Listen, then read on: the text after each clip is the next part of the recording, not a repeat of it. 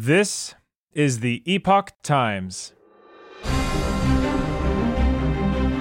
Welcome to Epoch Audio, showcasing the best journalism covering news, culture, and society, addressing issues overlooked or avoided by other media. For the text version of this and more articles providing truth, tradition, and hope, please go to theepochtimes.com.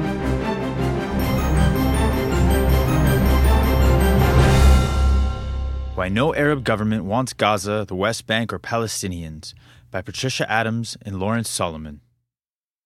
With Israel well on its way to controlling all of Gaza, talk is turning to who will control it after the fighting stops. While Israel may retain control for the foreseeable future, it wants no part of Gaza. Its government left Gaza in 2005, taking with it every Jew residing in Gaza, even every Jew buried there. And Israel isn't alone. Egypt also wants no part of Gaza, which it ruled until Israel took it in the 1967 Six Day War. For Egypt, ruling Gaza once was enough, despite pressure from the United States to take Gaza back, even temporarily after Israel rids it of Hamas terrorists. Egypt has refused. Egypt has also refused to provide refuge to Palestinians fleeing the war in Gaza. Jordan, Saudi Arabia, and other Arab countries also want no part of ruling Gaza. Attempts to include them in a peacekeeping force in Gaza after Hamas is expelled have gone nowhere due to suspicions about Palestinian intentions and a history of bloodletting. Arab countries also want no part of the people of Gaza, while anti Israel demonstrations have taken place in Jordan, Yemen, Algeria, Morocco, Lebanon, and Syria. Among other Arab states, none have offered to accept Palestinian refugees.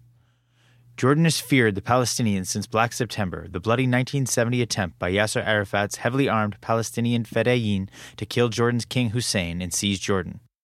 After the Palestinians failed to defeat the Jordanian army, they fled to Lebanon, where they seized South Lebanon, soon called Fatah land after Arafat's Fatah organization.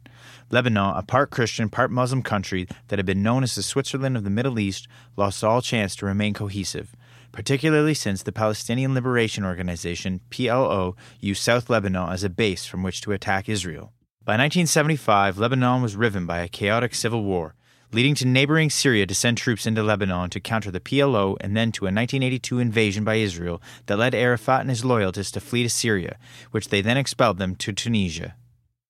A decade later, in 1991, after Saddam Hussein's invasion and seven month occupation of Kuwait, Kuwait's resentment of Arafat's allegiance to Saddam led to the expulsion of virtually all 200,000 of its Palestinian residents in a single week. The Saudis have been antagonistic to Gazans through Hamas's rule, the kingdom reportedly prohibits imams from praying for Palestinians and imprisons ordinary Saudis who express support for the Palestinian cause.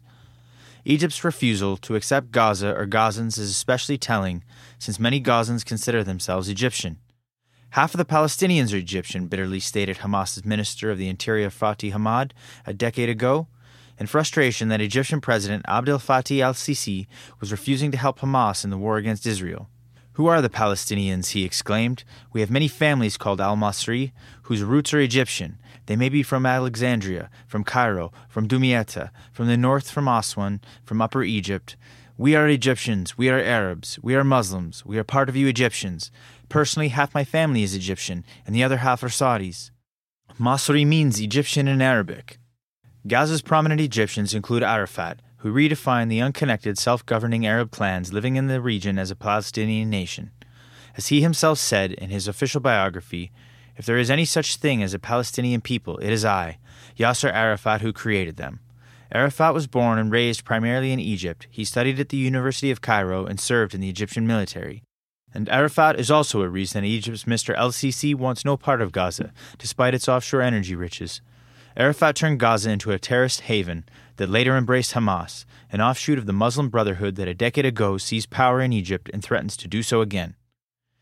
Egypt takes its security seriously. To insulate Egypt from terror originating in Gaza, Egypt sealed its border after Hamas took over in 2007.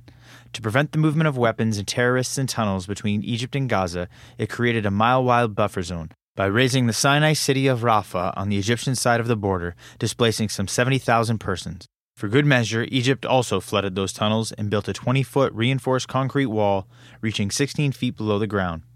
Like Israel, Arab governments view Gaza and Palestinians as existential threats. For that reason, no Arab government demands that Gaza be returned to Egypt or that the West Bank be returned to Jordan. Arab governments seek to contain Palestinians in the lands adjacent to Israel so that they remain Israel's problem. Thank you for listening to the Epoch Times.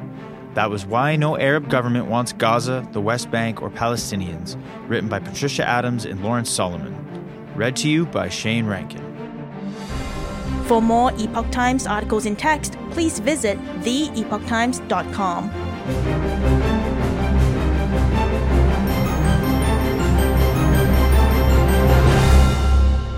This is the Epoch Times.